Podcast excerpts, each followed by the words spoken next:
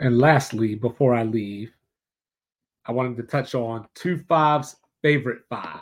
Taking it back to T-Mobile, y'all remember that back in the day, Charles Barkley and D Wade. I'm not in your favorite five.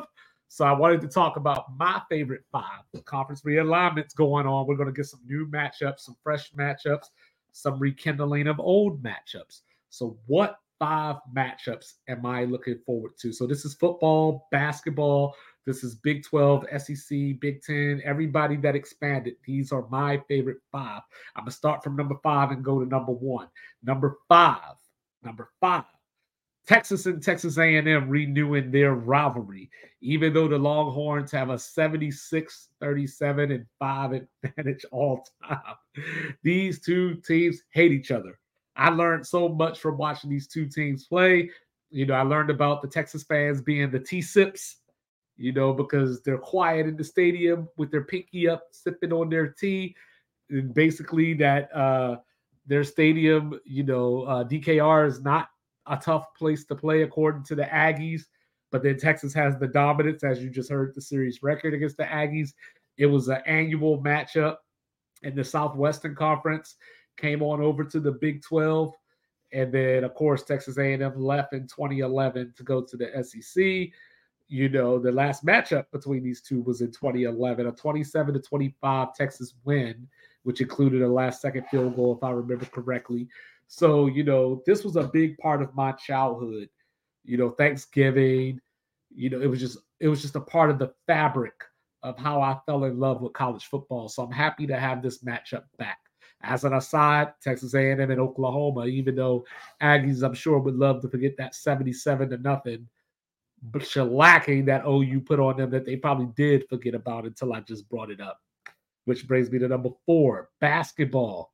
Kansas and Arizona, two of the bigger brands in college basketball, going to be locking up in the Big 12 now. You know, uh, I refer to these teams as two of the biggest choking brands in college basketball. It's kind of tough to say that now because Bill Self has won two titles at Kansas you know, to follow Roy Williams' title, you know, but these two teams, I can't think of any other combination of teams that have been a number one or two seed more and lost as a one or two seed. You know, Kansas, I know about Bradley and Wichita State, you know, Arizona, Santa Clara, you know, lost to Princeton this year as a two seed. You know, uh, you know, this is what they do, you know, but these are two big basketball brands that are going to be locking up. You know, and of course, the Big 12 is already the best basketball conference as it is with just Kansas, Baylor, Texas Tech, and the gang.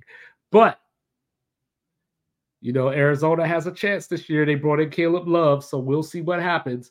But no Pac 12 team has won the national title since Arizona in 1997. So, you know, just something to shoot for there side note. And then, you know, Kansas and Arizona, number four on my list. Number three, back to football. USC, aka Trojangelus against the Poisonous Nuts, aka the Buckeyes. 13 to 10. USC advantage in this series. Last matchup, 2017 in the Cotton Bowl. You know, 24 to 7 Ohio State win.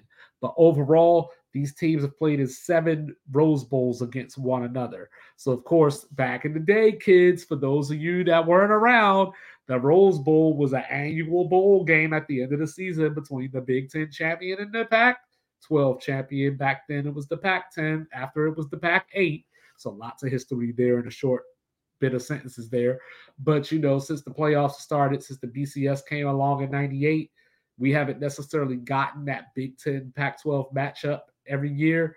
But now we don't even have to worry about it because now it's a conference matchup. I'm sure they won't be playing every year, but it will be something that I will be looking forward to, which brings me to number two the Holy War, BYU and Utah. You know, this goes back to the 30s, and it was pretty much an annual thing up until about 2013. You know, Utah, right after they had joined the Pac 12, you know, their last matchup you know, uh, or I'm sorry, they had a bowl game in 2015 in Las Vegas, you know, that Utah ended up winning. But their last matchup uh, was in 2021. BYU won 26 to 17 overall series. 59, 32, and 4 in favor of the Utes. I actually attended one of these games in person, so that's a little bit of bias on my part. But there's a lot of hate between these two schools that doesn't get recognized because they have the religious background. You know, they're in Utah, so a lot of America doesn't really keep up with it. But there is a lot of vitriol that the nation will be exposed to. You know, they were a part of the WAC together, they were a part of the Mountain West together. BYU is joining the Big 12 this year after being an independent, and now Utah will be coming in next season, which brings me to number one basketball, blue bloods. One of these schools, some say are is not a blue blood anymore. They're losing their status. But Indiana and UCLA now, before you even get into whether Indiana loses their blue blood status or not, two five is just going to tell you once you're a blue blood, you're a blue blood. You might be the drunk uncle that nobody wants to claim, but once you're in the club, you can't get kicked out the club. People can get added. I don't feel you can get kicked out the club. But even with that being said, if you want to say that Indiana is a has been between UCLA and Indiana going to be in the pack, or I'm sorry, the Big Ten together next year, no other conference has two teams that combine for as many national titles as these two.